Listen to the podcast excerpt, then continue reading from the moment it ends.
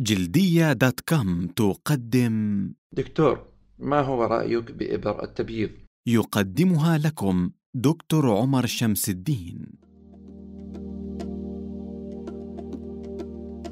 دكتور ما هو رأيك بإبر التبييض؟ إبر التبييض أحد العلاجات المنتشرة بصورة كبيرة بالخليج والعديد يسألني عنها بصورة متكررة اليوم سأعطيكم رأيي فيها وبموضعية. أولا المادة الفعالة في هذه الإبر هي مادة الجلوتاثيون. هذه المادة موجودة بجسمكم بكميات أقل من التي توجد بالإبر وعمل المادة الطبيعي بالجسم هو كمضاد للأكسدة بالتفاعلات الكيميائية وخاصة بالكبد.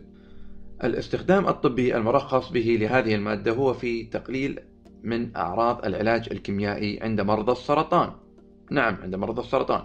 يستخدمها بعض الأطباء استخدام غير مرخص به وذلك لتفتيح الجلد عن طريق إعطاء مادة الجلوتاثيون بجرعات عالية جدا فتقلل نشاط الخلايا التي توجد بالجلد والتي تعطي جلدكم لونه الطبيعي.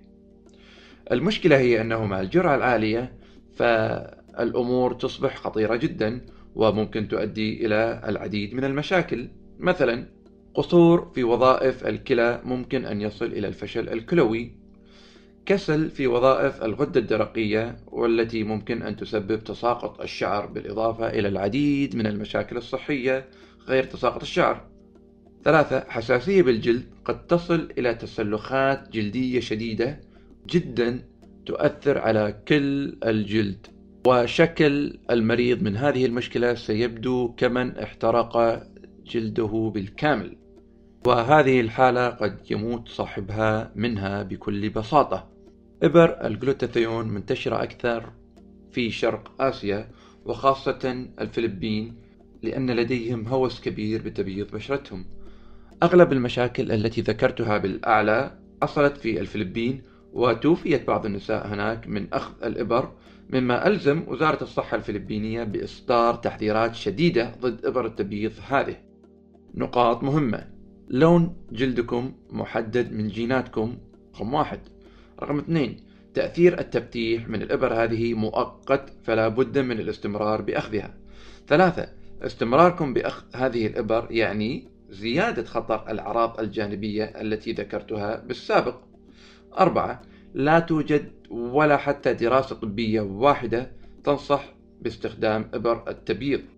خمسة إبر التبييض هذه غير مرخصة للاستخدام هذا لا في أمريكا ولا في أي دولة من دول الخليج لدينا.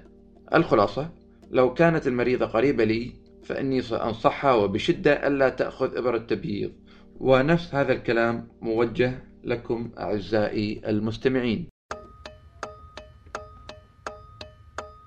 قدمنا لكم تدوينة صوتية بعنوان دكتور ما هو رأيك بإبر التبييض؟ بصوت دكتور عمر شمس الدين استمعتم إليها عبر موقع جلدية دوت كوم